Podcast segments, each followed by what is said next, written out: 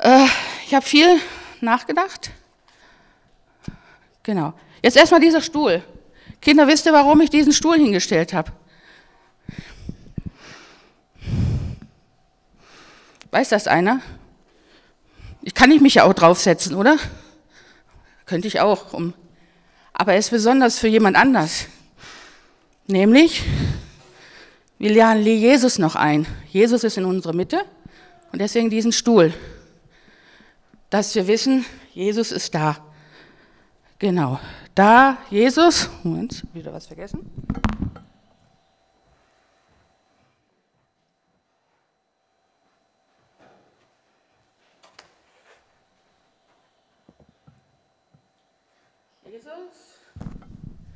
Jesus ist der König und deswegen die Krone. Und mit dem, sieht man schlecht, mit dem Stuhl lade ich jetzt Jesus ein, mitten unter uns zu sein, dass er mir auch hilft, euch das weiterzugeben, was ich auf mein Herzen habe. Weil ich habe mich so vorbereitet, dass ich so ein Packen ähm, Papier hatte, weil das Thema ist so umfassend, dass ich dann zum Schluss nicht mehr wusste, äh, das liegt mir alles auf dem Herzen, aber ich weiß nicht, wie ich das euch weiterbringen soll. Deswegen habe ich eigentlich dann den Packen reduziert. Und ich hoffe, dass ich den überhaupt auch nicht brauche, weil es mir auf dem Herzen liegt. Also jetzt machen wir die erste Folie.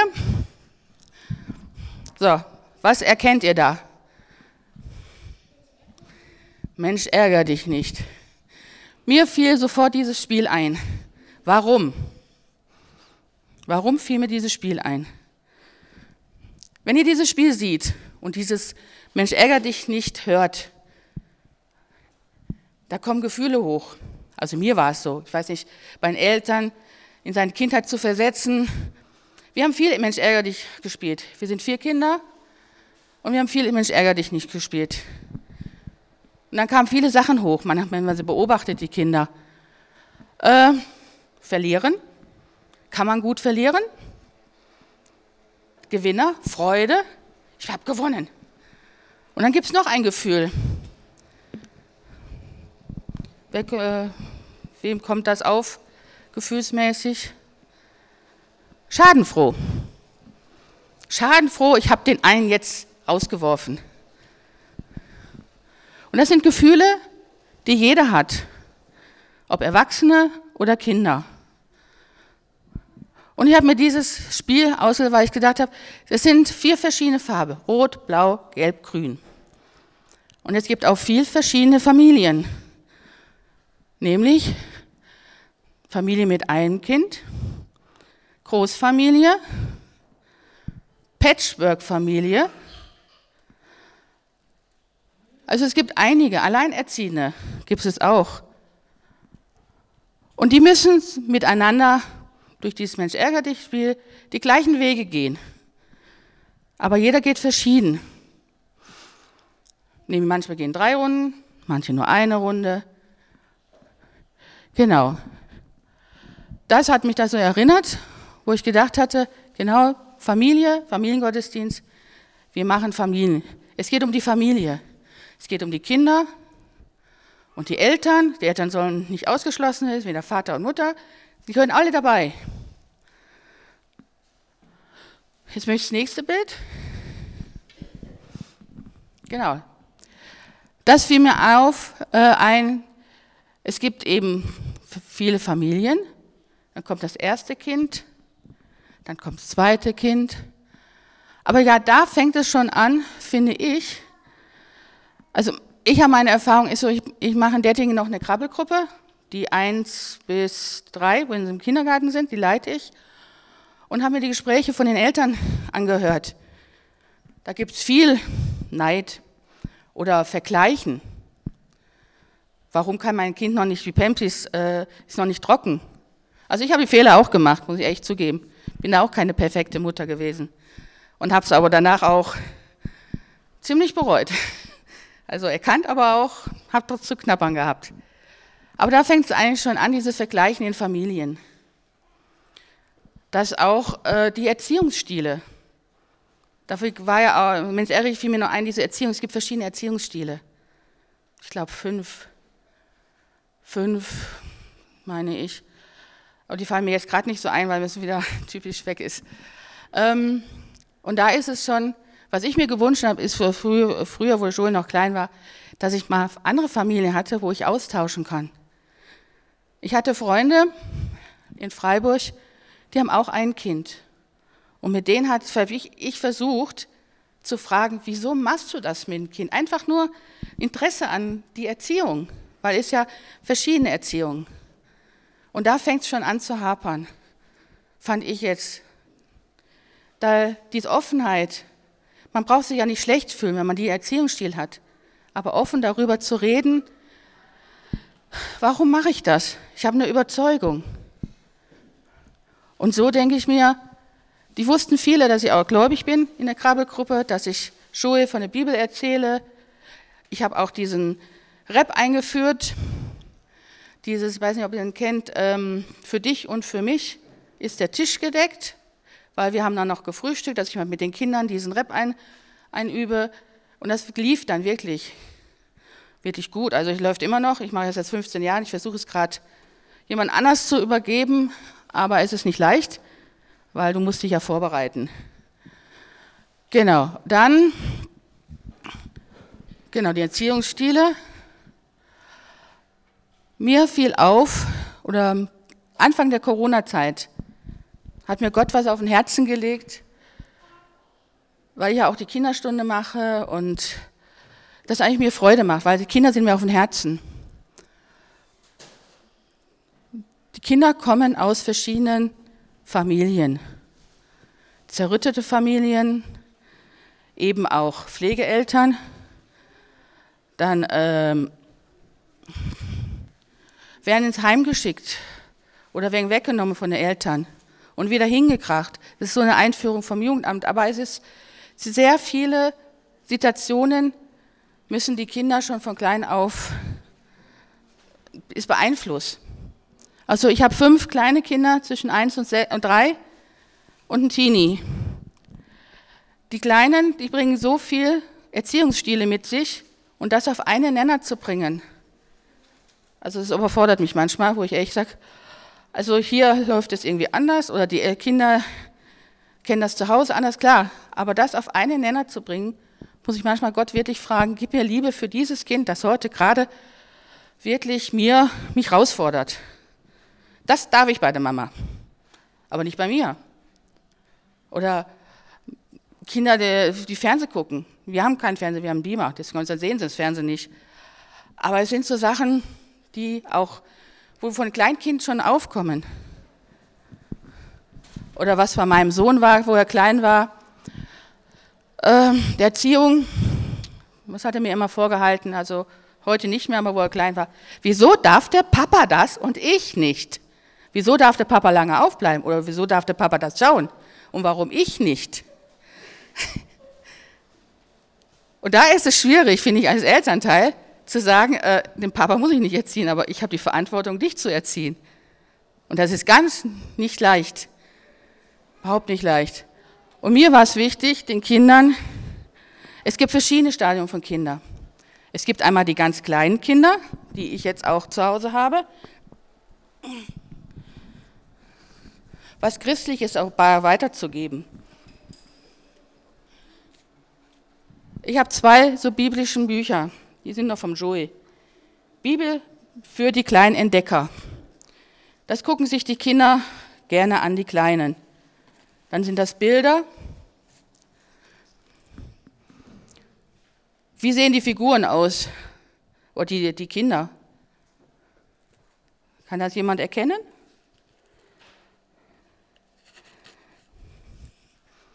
Wo ich diese Bibel in der Hand gekriegt habe, habe ich gedacht, wow, Playmobil.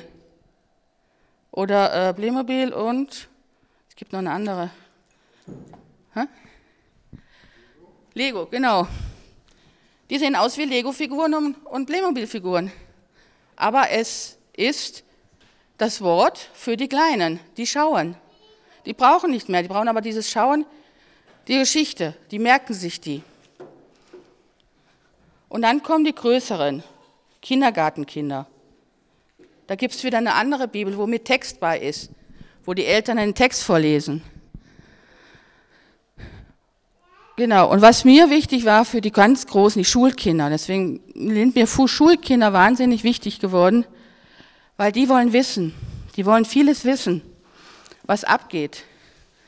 Aber die wollen auch wissen, die Bibel im Alltag.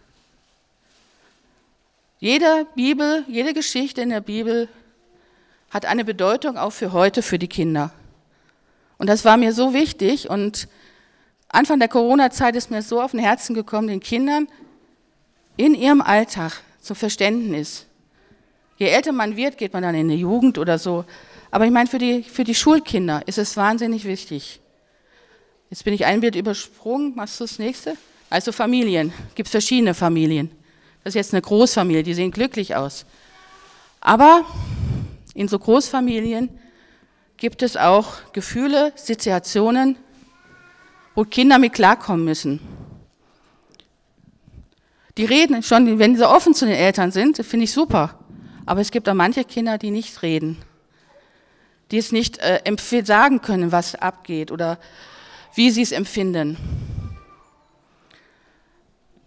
Und da war es mir wichtig, äh, die Gefühle an den Kindern ran zu erfassen.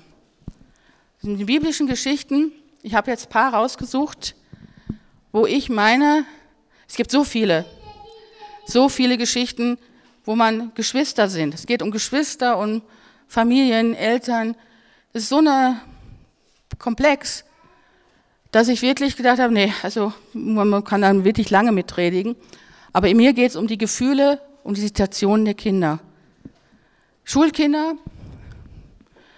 hören die Bibel, kennen alle Geschichten kennen alle Geschichten. Also meine Erfahrung ist, wenn ich nur anfange, in der Kinderstunde zu Bild zu machen, weiß manche Kinder schon, die Geschichte kenne ich, die Geschichte kenne ich, die Geschichte kenne ich. Ja, dann steht es mir super. Was sollst du den Kindern jetzt noch weiterbringen, wenn sie die Geschichte kennen? Aber was bedeutet die Geschichte in ihrem Alltag? Kannst du das nächste Bild machen? Da. Dass die Bibel belebt. Das ist mir wichtig. Die Bibel belebt im Alltag. Die Bibel ist in ihre, in ihre Situation geschrieben. Die Bibel ist, äh, Geschichten sind genauso für heute gedacht. Deswegen ist mir wichtig gewesen, die Kinder in ihrem Alltag die Bibel zu erklären. Dass die Bibel lebt. Und dass die Bibel einfach auch sie annimmt oder sie, sie erkennen sich selber da drin. Ich habe jetzt vier Geschwisterkinder rausgesucht. Es gibt so viele. Also ich habe nur gedacht, jetzt machen wir das Alte Testament. Vier Geschichten. Jetzt muss ich auch erstmal, Moment, immer einen Zettel rausholen, weil sonst komme ich mit diesen Geschichten durcheinander. So.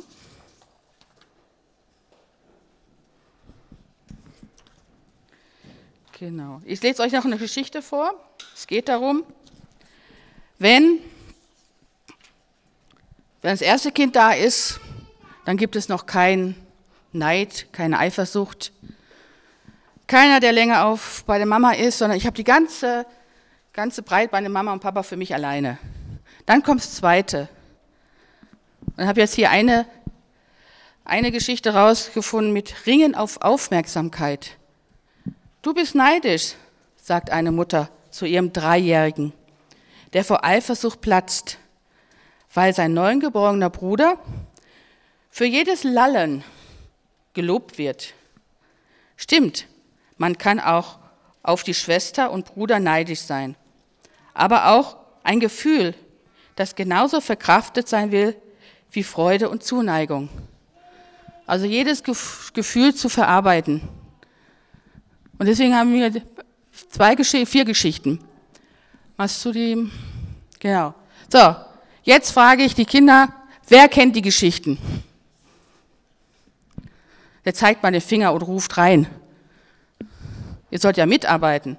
Ich will ja nicht hier nur alleine, es geht ja um Familie. Wer kennt die erste Geschichte mit den zwei Kindern? Ida, weißt du die?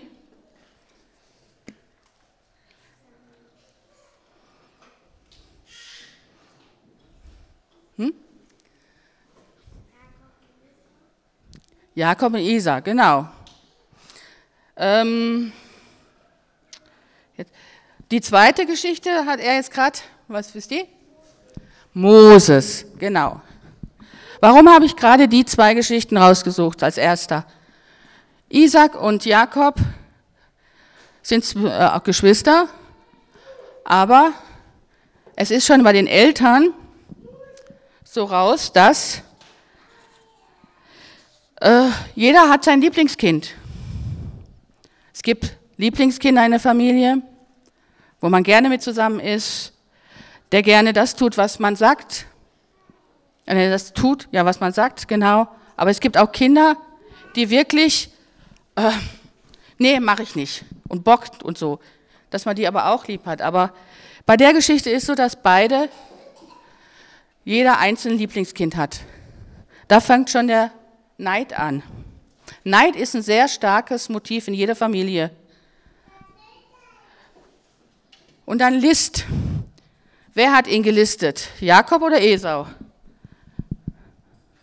List heißt äh, überlistet. Wer weiß das? Der Jakob hat ihn überlistet, genau. Dann Platz streitig machen. Da muss man sich erstmal den Platz in der Familie er, erarbeiten oder erschaffen. Das ist eine Familie auch. Oder sein Vorteil. Genau. Ich glaube, das sind Zwillinge. Ich weiß gar nicht mehr. Jetzt bin ich irgendwie durcheinander gekommen. Zwillinge, ja. Da war mit dem Fersen, dass er schon, der Esau schon eine Ferse vom Jakob, sind Zwillinge. Aber es, ja, ich sag ja, ich bringe manche Sachen durcheinander. Gut. Und bei Moses ist so, aber das ihr, also jetzt mal zu der Geschichte wieder, es kommen Gefühle auf. Bei jedem Kind kommen Gefühle auf und die zu erkennen. Und die Kindern dann zu sagen, in der Bibel gibt es auch so Familien, die dieses Gefühl haben, die neidisch sind, die ihren Platz erarbeiten muss. Bei Großfamilie ist viel, viel im Platz zu erarbeiten. Und da sind wirklich die Eltern gefordert. Also finde ich jetzt, ich beneide die Eltern. Ich wollte auch früher eine Großfamilie haben, weil ich wollte viele Kinder haben. Und ich habe nur eins, aber dafür gleich, gleich kleinere. Da muss ich Gott dankbar sein. Aber es ist Arbeit. Und die Eltern müssen auch Gott fragen, wie sie damit umgehen. Weil du bist wirklich hilflos mit manchen Situationen, wo du echt denkst, die kenne ich irgendwo von meiner Kindheit her. Die Prägung. Wir sind geprägt von früher. Genau. Und bei Moses ist so, Moses, Mirjam und wer ist der Dritte im Bund? Wer weiß das? Weiß das von den Eltern jemand? Nochmal lauter. Aaron, genau, der Aaron. Das sind auch Geschwister, drei. Nur sie haben alle eine Persönlichkeit. Die sind aber zusammengewachsen. Die haben Gemeinschaft, beziehungsweise ähm, nicht Gemeinschaft, sondern sie sind, was habe ich hier geschrieben? Die ergänzen sich. Wenn man die liest in der Bibel, die ergänzen sich in allem. Und es gibt auch viele Familien, wo Kinder, die sich ergänzen, die miteinander gut spielen, wo man weiß, die kann ich vertrauen, die kann ich, äh, ich kann ihr die kleine Schwester anvertrauen oder die passen auf. Da ist eine äh, Harmonie dabei. Und so ist das bei, bei Moses, Mirjam und Aaron auch. Die, die haben auch ihre guten Gaben. Also der Moses war ja ein schlechter Redner. Aaron hatte ähm, von seinem Übermut, da er durch gut reden konnte, ist er auch ziemlich viel angeeckt. Und Miriam war die Versorgte, die versorgte jeden. Und es gibt auch Kinder, die versorgen, die achten, die schauen, die sehen. Der Mama kann ich das helfen, dem Papa das oder ich sehe das. Was ich toll finde, ist die, eure älteste Tochter, Marina, die schaut, hoppla, die schaut, die sieht alles, die sieht, die beobachtet, habe ich gestern nämlich gesehen. Wir hatten hier, wo wir vorbereitet haben, alles gemacht. Und sie hat schon gemerkt, die Geschenke müssen unter die Stühle.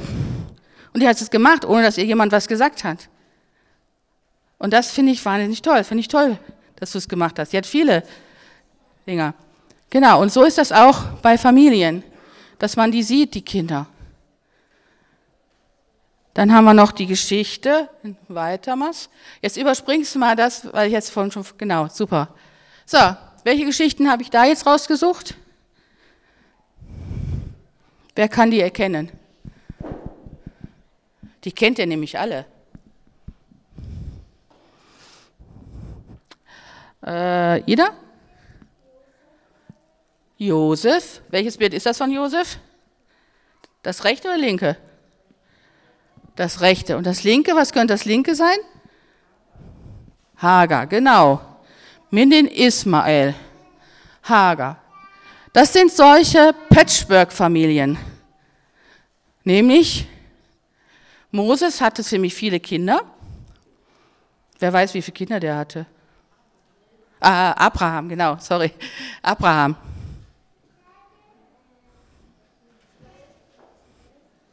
Hm? Zwölf, knapp. Wer weiß? Die zwölf war schon in der Richte. Der hat 13 Geschwistern gehabt.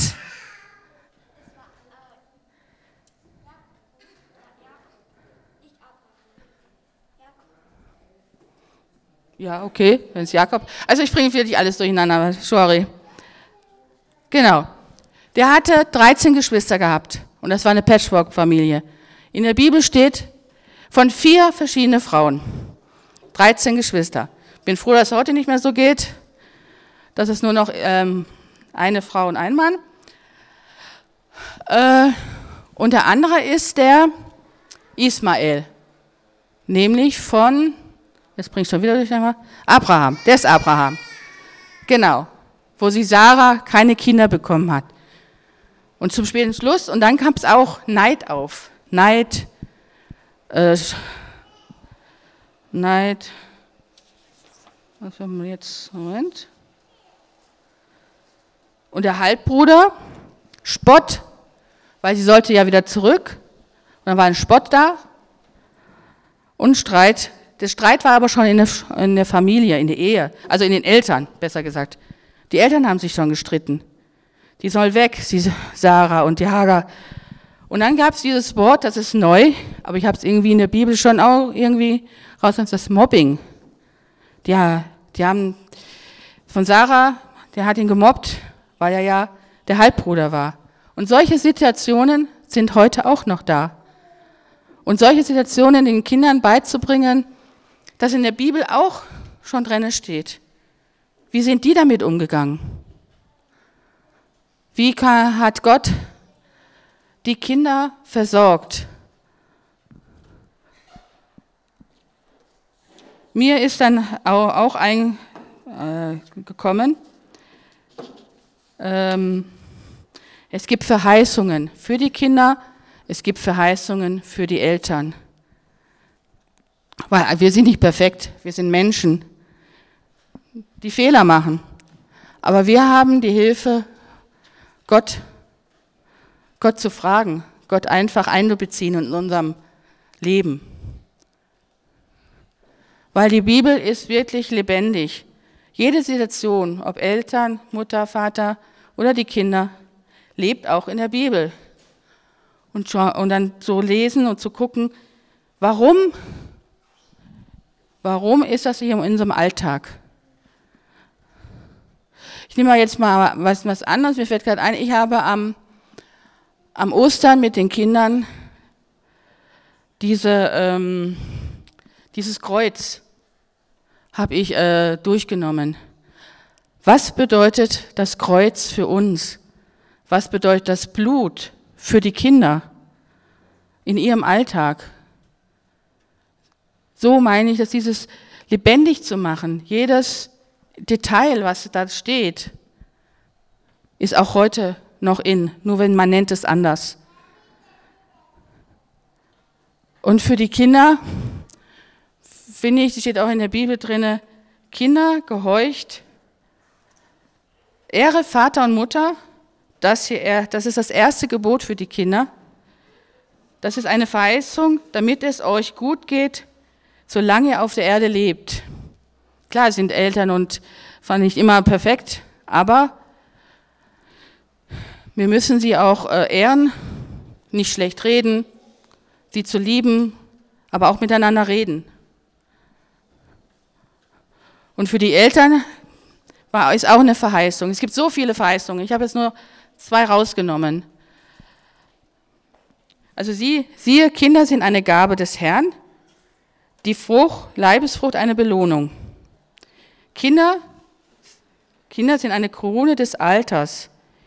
Die Ehren, die Kinder sind ihre Vätern.